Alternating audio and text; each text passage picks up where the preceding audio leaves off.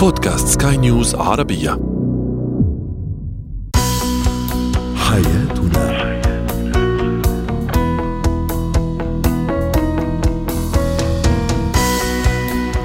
مستمعينا الكرام أهلا بكم إلى برنامج حياتنا، برنامجكم اليومي الذي يعنى بشؤون الأسرة وباقي الشؤون الحياتية الأخرى والذي يمكنكم الاستماع اليه عبر منصة البودكاست لسكاي نيوز عربية معي أنا طيبة حميد. نتحدث اليوم عن التجاهل المتعمد من قبل الشريك وفي زينة الحياة كيف نتحدث مع الأطفال عن العنصرية وفي فقرة قضية رأي عام الحديث عن ظاهرة التنمر على مواقع التواصل الاجتماعي.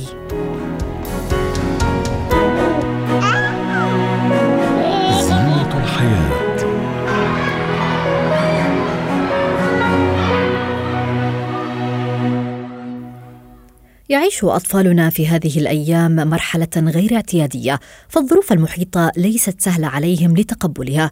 وهنا لابد أن نشدد على دور الأهل في احتواء أطفالهم واستخدام أفضل سبل الحوار للتخفيف عنهم وتوضيح كل ما يجري من حولهم. ولكن يشعر بعض الأهل بصعوبة في شرح وتوضيح الأمور المتعلقة بالأعراق والعنصرية للأطفال وكيفية التعامل أيضا مع أسئلة الطفل حول هذا الموضوع وما هي الإجابة المناسبة التي قد تتوافق مع عمر الطفل. الحديث عن تفاصيل أكثر تنضم لنا الاستشارية التربوية والاجتماعية ولاء محمد. أهلا بك ولاء. اليوم وفي ظل ما تشهده الولايات المتحدة من احتجاجات ضد العنصرية وأثناء متابعتنا للأخبار قد نواجه أسئلة من قبل الطفل. ماذا يحدث؟ وما هي العنصرية؟ وما إلى ذلك من الأسئلة؟ كيف يمكن أن نتصرف في هذه الحالة ونبدأ المحادثة مع الطفل؟ السلام عليكم ورحمة الله. صراحة الموضوع رائع لأنه من المهم جدا الحديث مع أطفالنا عن الآخرين المختلفين عنا.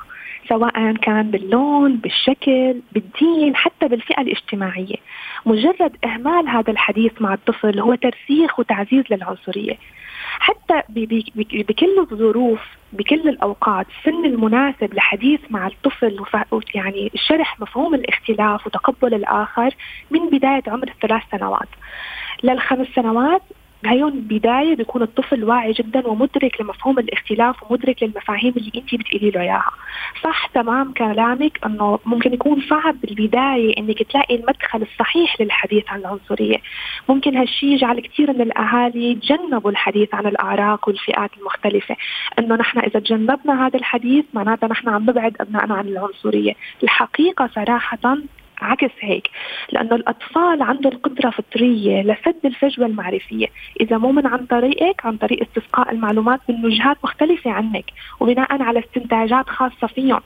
لهيك دورنا نحن كأهل وكمدرسة إنه ندخل هاي المفاهيم بالعملية التعليمية ونلاقي أسلوب مناسب لعمر الطفل لنوصل له هاي الأفكار الصحيحة. إضافة نقطة كثير مهمة إنه نحن كأهل نحن القدوة الأولى اللي بتعلم الطفل مننا تقبل الآخرين. صحيح. علينا كثير إنه ننتبه لحواراتنا حتى اللي من اللي من اللي بنديرها كأسرة كأصدقاء أمام أطفالنا. حتى على تعليقاتنا تصوري على المسلسلات أو انتقاداتنا لشخصيات مشهورة على على السوشيال ميديا أو أو ما تكون بناء على معطيات عنصرية. لأنك الشخص الأول اللي الطفل بيقلد تصرفاتك. قد ما درتي حوارات وأطلقتي نصائح بعدين ما انت هو عم يعني يعني ينقل تماما تصرفاتك. جميل. إضافة للحوار اللي حكيتي عنه مع الطفل كثير مهم إنه نحن نجاوب على أسئلته بمعلومات كافية وشافية. يعني يقنع الطفل ما تكون مجرد كلام بس عن المساواة وعن التعامل وتقبل الآخرين لا. نحن ندعم هي الفكرة. نفهمه. مثلا ممكن يسألك الطفل ليش أعين صديقي بالمدرسة مختلفة عن عيوني؟ نعمل رحلة استكشافية على الإنترنت بنفتح كيف تطورت عيون هاي الناس لمواجهة الطقوس الباردة. دعيني استوقفك هنا أستاذة ولاء. يعني ما أهمية أيضا أن نستمع لرأي الطفل في البداية قبل أن نوضح له ما إذا كان هو على الصواب أو خطأ؟ مهم جدا لأنه في ناس ممكن تفكر على الموضوع من البداية تقول لك هذا حديث عنصري رح تفكر الموضوع لحتى ما توجه ابنها لهذا الاتجاه. هون أنت عم تشعري الولد إنه في شيء خاطئ بهذا الموضوع بخصوص المختلفين عنه. يعني ايا كان مختلف بمكان آخر فهو المختلف ونفسه هذا المختلف بمجتمعه هو غير مختلف. فهمتي علي نقطتي. المفروض إنه نحن نناقش الطفل نفهم شو النقاط اللي عنده نجاوبه عنها بطريقة كثير آه، نتقبل اراءه لحتى نعرف شو عنده ونشرح له وجهة النظر نشرح له شو سبب الاختلاف. إضافة إنه نشرح شو القواسم المشتركة بيننا وبين المختلفين. هم مختلفين عنا بنقاط بسيطة ولكن عنا قواسم كثير مشتركة معهم. نحن ندعمه نشجعه إنه نكون أصدقاء معهم هو حر هو حابب يكون صديق أو لا. نحن ما بنجبره. ولكن نحن بنوضح له إنه نحن في عنا كثير قواسم مشتركة. يعني الصداقات لا تكون بناء على اللون. ما من ما بنكون شلالية وأحزاب بناء على لوننا أو فئتنا أو على ديننا. لا في قواسم أخرى كثير مشتركة بتخلينا نكون صداقات مع هدول الناس. لما أنت بتوقفي هذا الحوار مع الطفل وبترفضي هذا الحوار هو رح يحس إنه في شيء خاطئ بالمختلفين لا بي لا بيتعامل معهم ولا بيتحدث عنهم. يعني يبعد تماما عنهم. جميل. ممكن تدفعيه حتى للتنمر إنه هو يكون بالتنمر عليهم بالمدرسة أو بالمجتمع. يعني ممكن تدفعيه انت لتصرفات خاطئة لأنك انت ما وجهتيه صح ما حاورتيه صح. أيضا ما مدى أهمية أن نضع بعين الاعتبار سن الطفل؟ يعني لكل عمر بالتأكيد له متطلباته وطريقة تفكير معينة. طبعا طبعا. لهيك أنا عم لك من وقت ما يبلش الطفل من ثلاث سنوات من وقت ما يبلش يروح على الحضانة على المدرسة من بداية اختلاطه مع الثقافات الأخرى الفئات الأخرى البلدان الأخرى الأديان الأخرى. هون بنبلش بقى بطريقة مناسبة لعمره. ممكن قصص قبل النوم ممكن مثل ما حكينا صار كبير نقدر نفتح على الإنترنت. عمر الست أو سبع سنوات صاروا قادرين يفهموا تماما شو نحن عم نشوف على الإنترنت سبب الاختلاف عن طريق القصص. يعني أنا كان في عندي آه، استشارة إشارة سابقة تعرضت لهذا الموقف أنه ابنها كان عن طريق أبناء أخرى عم يتنمروا على طفل ثاني من بلاد من بلاد معينة على شكل عيونه. وكانت طريقة أنه نهدي الأطفال قصة عن عن البلاد هاي كيف تطورت شكل الجفون لمقاومة الطقس البارد. وصاروا أصدقاء الطفل أبسط بكثير من أنه يتجه مباشرة نحو العنصرية. إذا أنت عرفتي كيف تغذيه عرفتي كيف توجهيه صح جميل طيب بعض الأهل قد يعتقدوا أن أطفالهم ما زالوا صغار وأن التطرق لمفهوم العنصرية والحديث معهم حول هذا الموضوع قد يأتي مع مرور الوقت وعند الكبر ماذا تقولين اليوم لهؤلاء الأهل؟ هو هذا الشيء خطأ تماما لأنه نحن ذكرنا قبل أنه لما نحن نبتعد عن هذا نبتعد عن النقاش مع أطفالنا ونبتعد عن الذكر عن ذكر الاختلاف عن حماية الأهل الزايدة لأطفالهم. ممكن أهل لحتى يحافظوا على المنظومة اللي شكلوها لأولادهم. يخافوا من اكتساب الطفل قناعات مختلفة. ممكن نعم. يحطوه بحلقة مغلقة يحطوه بحلقة مغلقة من يفضلوا أبناء العرق نفسه أبناء الدين نفسه أبناء المدينة الحي الحارة. يعني أنت بتضيقي الدائرة. حتى الطفل ما بيتقبل لهجة مختلفة عن لهجته. ما بيتقبل إذا شخص لابس القميص بطريقة مختلفة. فأنت كل ما كبر الطفل بالعكس بيزداد صعوبة تشرحي له الاختلاف ويزداد صعوبة تقبل الاختلاف. كل ما كان الطفل أصغر كل ما أخذ الموضوع بطريقة كثير بسيطة. نعم. يعني من المحبب جدا والسهل جدا أن تختلفي عني بنقاط معينة ونلتقي بنقاط كثيرة أخرى. شكرا لك الاستشارية التربوية والاجتماعية ولاء محمد. حياتنا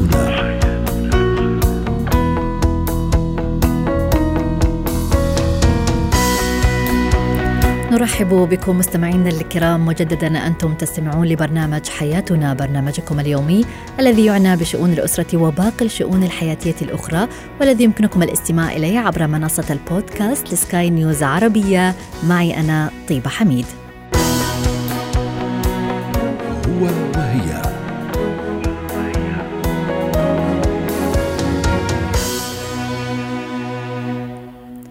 هناك العديد من الأسباب قد تؤدي للتجاهل المتعمد تجاه الشريك، قد يكون نوع من أنواع العقاب، وقد يكون التجاهل سببه الرغبة في جذب انتباه الطرف الآخر، وبعض الدراسات تقول أن تعمد التجاهل هو نوع من أنواع الحب أيضا. عن دلالات هذا التصرف التجاهل المتعمد وكيف نتعامل معه، تنضم لنا الاستشاريه الأسرية والاجتماعية الدكتورة عصمت حوسو.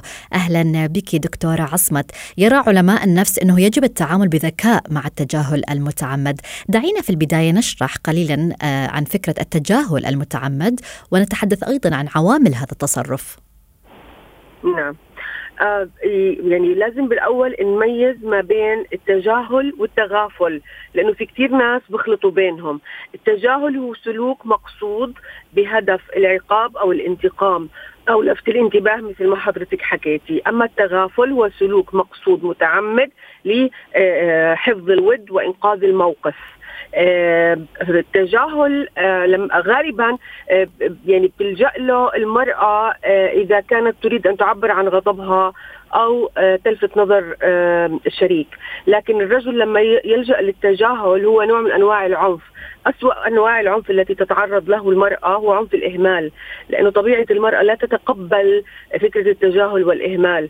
حتى لو كان الرجل أو الشريك مضغوط لأنه يحتاج إلى مساحة شخصية خاصة به ولم يعلن للمرأة عن ذلك أيضا تعتبره تجاهل. آه، لكن التغافل هو آه، أنه أمارس سياسة لا أرى لا أسمع لا أتكلم ببعض المواقف آه، لأنه كسب الشخص أهم من كسب الموقف. هلا بالنسبة لسؤال حضرتك على موضوع أسباب التجاهل. مثل ما ذكرنا إنه قد يكون نوع من أنواع التعبير عن الغضب وهو يندرج تحت توصيف السلوك العدواني السلبي أو السلوك العدواني غير المباشر.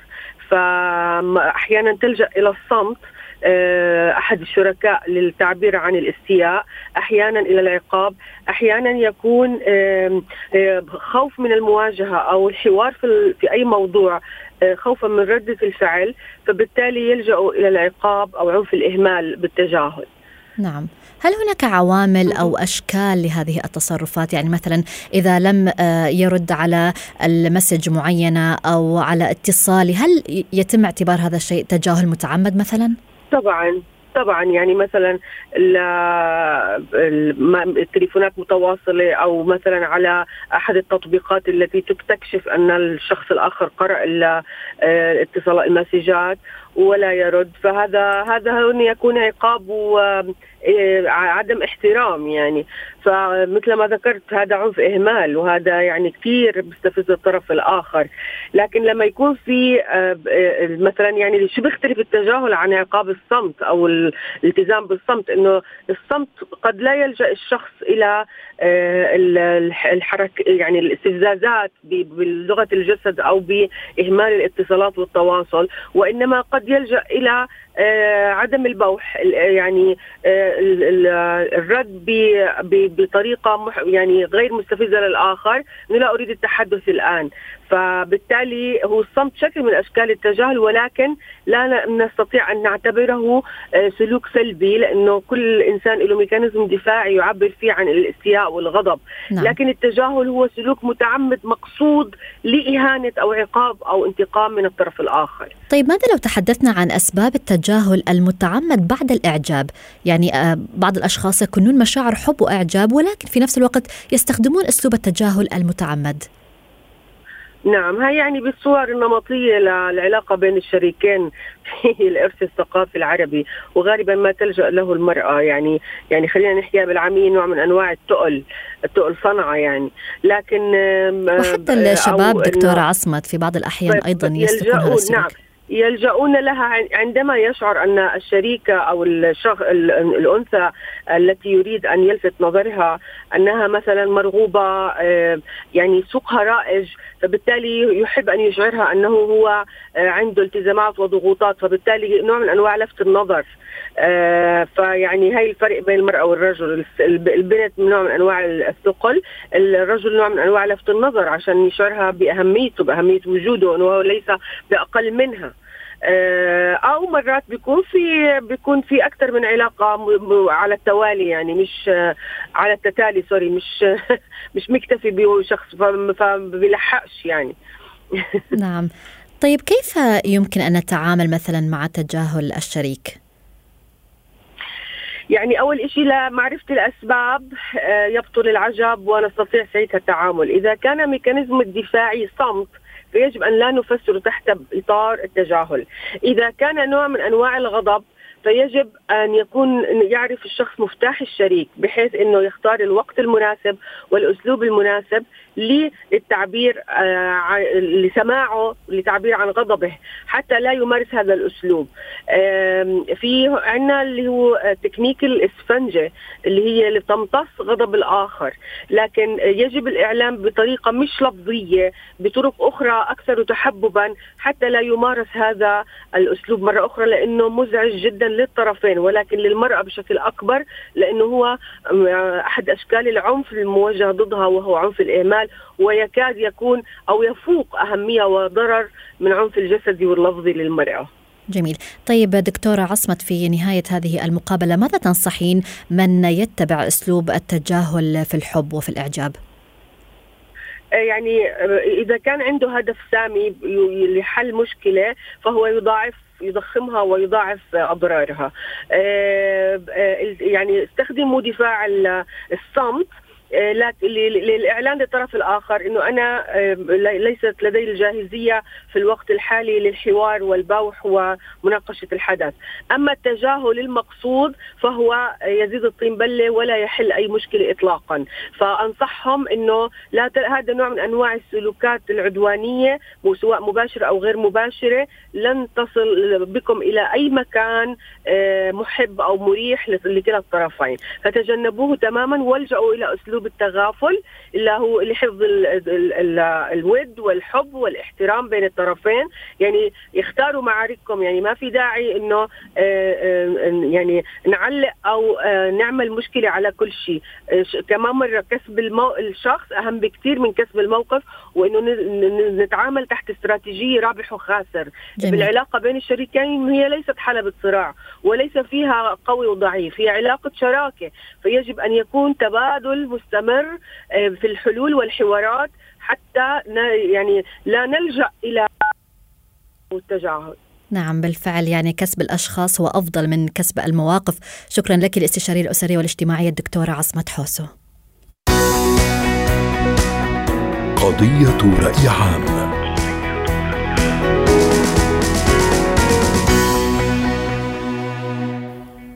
في قضية رأي عام نتحدث اليوم عن ما تعرضت له إيمان رمضان شقيقة الفنان المصري محمد رمضان. إيمان تعرضت لحالة من التنمر على مواقع التواصل الاجتماعي وذلك بعد نشرها صور من حفل زفافها، فقد قام البعض بالإساءة لها وانتقاد ملامحها.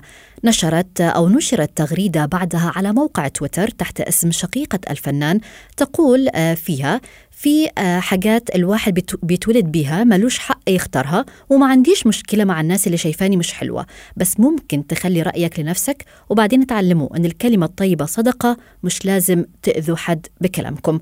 بعض وسائل الإعلام المصرية تحدثت عن لسان محمد رمضان وقالت أن الفنان نفى هذه التغريدة وأضاف أن شقيقته لن تعلق حتى الآن وليس لديها حساب على تويتر سواء كانت إيمان قد علقت على إساءة البعض أم لا تبقى القضية واحدة وهي التنمر الإلكتروني. للحديث عن هذا الموضوع تنضم لنا استشارية علم النفس العلاجي الدكتورة ريما بجاني. أهلا بك دكتورة ريما. ما زالت حتى يومنا هذا ظاهرة التنمر تتفاقم والسخرية عبر مواقع التواصل الاجتماعي أيضا تزداد. كيف نفسر اليوم تفاقم هذه الحالة؟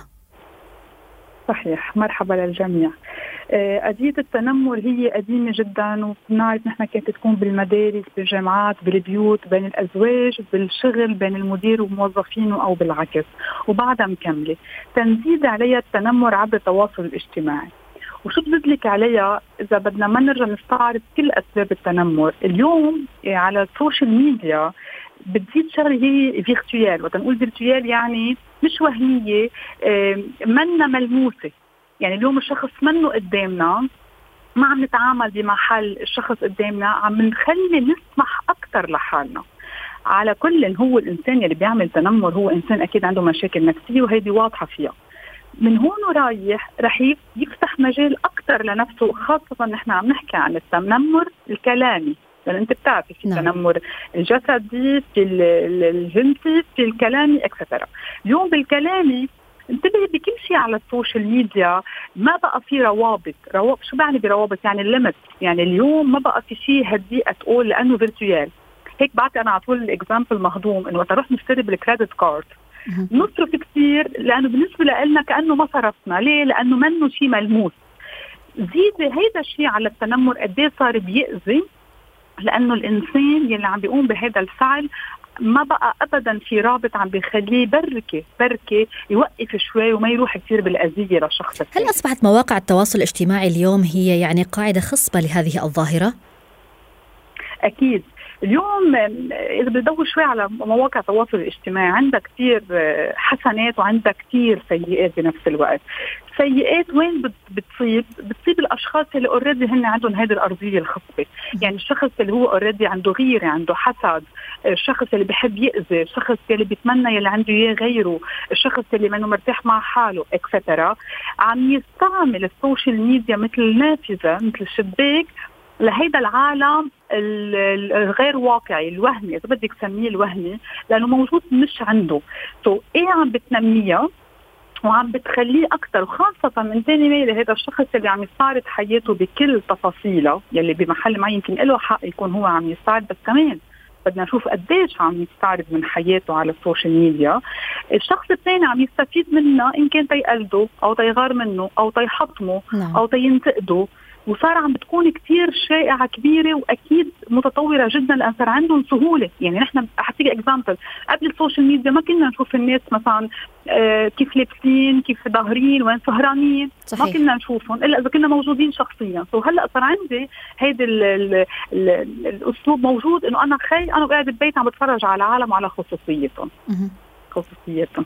طيب ما هي الآثار آثار التنمر النفسية المترتبة على الشخص؟ هون القصة الكبيرة لأنه آه عندك يعني إذا بدك أنخو هيك بطريقة كبيرة بفوت كثير بالديتيلز بالتفاصيل عندك نوعين أشخاص بالتعامل مع التنمر. عندك الأشخاص يلي بالمطلق التنمر بيحطمهم نفسيا وبينزووا بصير في عندهم أمراض نفسية كثير كبيرة. وفي عندك الناس اللي بيروحوا بينضموا للمتنمر. هيدي أنخو. عندك الثالث الجروب اللي هو بيتفرج من برا وبيكون أكيد صار عنده نوع من الوعي واحترام الذات اكسترا يلي قادر ينتقد هذا الموضوع. فإذا نحن اليوم إذا بدي ردك نعم. لموضوع المدارس تنتبهي وقت يكون في group في واحد عم يتساءل على أصحابه بتلاقي في group صار حواليه عم بيزقفوا له. صحيح. بمعنى إنه هن عم راضيين عم يعملوا. هي ذاتها هلا على ال social media. بتلاقي حدا نزل الخبرية group كبير عم يتضامنوا عم بي مثل ما بيقولوا عم بيغذوا له. هذا الانتقاد هذا التمسخر هذا الاستلام extra وبتلاقي الشخص اللي عم يتعرض له هو عم ينزوي أو ما بعرف إذا مثل ما قلت حضرتك إذا مضبوط آه، أخته للفنان هي اللي كتبتها أو لأ. هون بدها قديش شخص ابضاي هنا أود أن أسألك سؤال دكتورة ريما يعني كيف صح. نتعامل صح. مع ظاهرة التنمر على مواقع التواصل الاجتماعي؟ هل الرد على الشخص المتنمر هو الحل الأنسب؟ باختصار لو سمحتي. أنا بالنسبة لي وين ما كان بأي موقع قدام الشخص أو على ال social media ضروري ضروري أول act أعمله إني واجه. لأنه هاي المواجهة هي الوحيدة اللي رح تعطيني قوة. أنا إذا دغري انسحبت وتخبيت إن كان ولد صغير أو حدا كبير رح أحس بحالي أنا ماني قادر. ومن هون ورايح بتصير التراكمات تزيد. أنا وين ما كان بعطي أول نصيحة مع إنه لازم نكون منتبهه يلي بيعمل تنمر ما عنده رادع. يعني في يأذي زيادة. مشان هيك أنا بقول بعدين بنروح لحسب الأشخاص يلي مثلا نحن إذا أولاد شيء وإذا على ال social media لقيت محل خلص كثير عم يتخطى الموضوع بوقف رد بس أنا مع وأكيد هون لازم فوت معك بتتيات أكثر من شو معقول تكون نوعية الرد نعم. بس بالنسبة لي للصحة النفسية تما نحس حالنا آه نحن ضعاف برأيي لازم يكون في مواجهة ايا تكن هذه المواجهة. جميل، شكرا لك على جميع هذه التفاصيل استشاريه علم النفس العلاجية الدكتورة ريما بجاني. نهاية برنامج حياتنا مستمعينا الكرام نلتقي معكم يوم الأحد المقبل.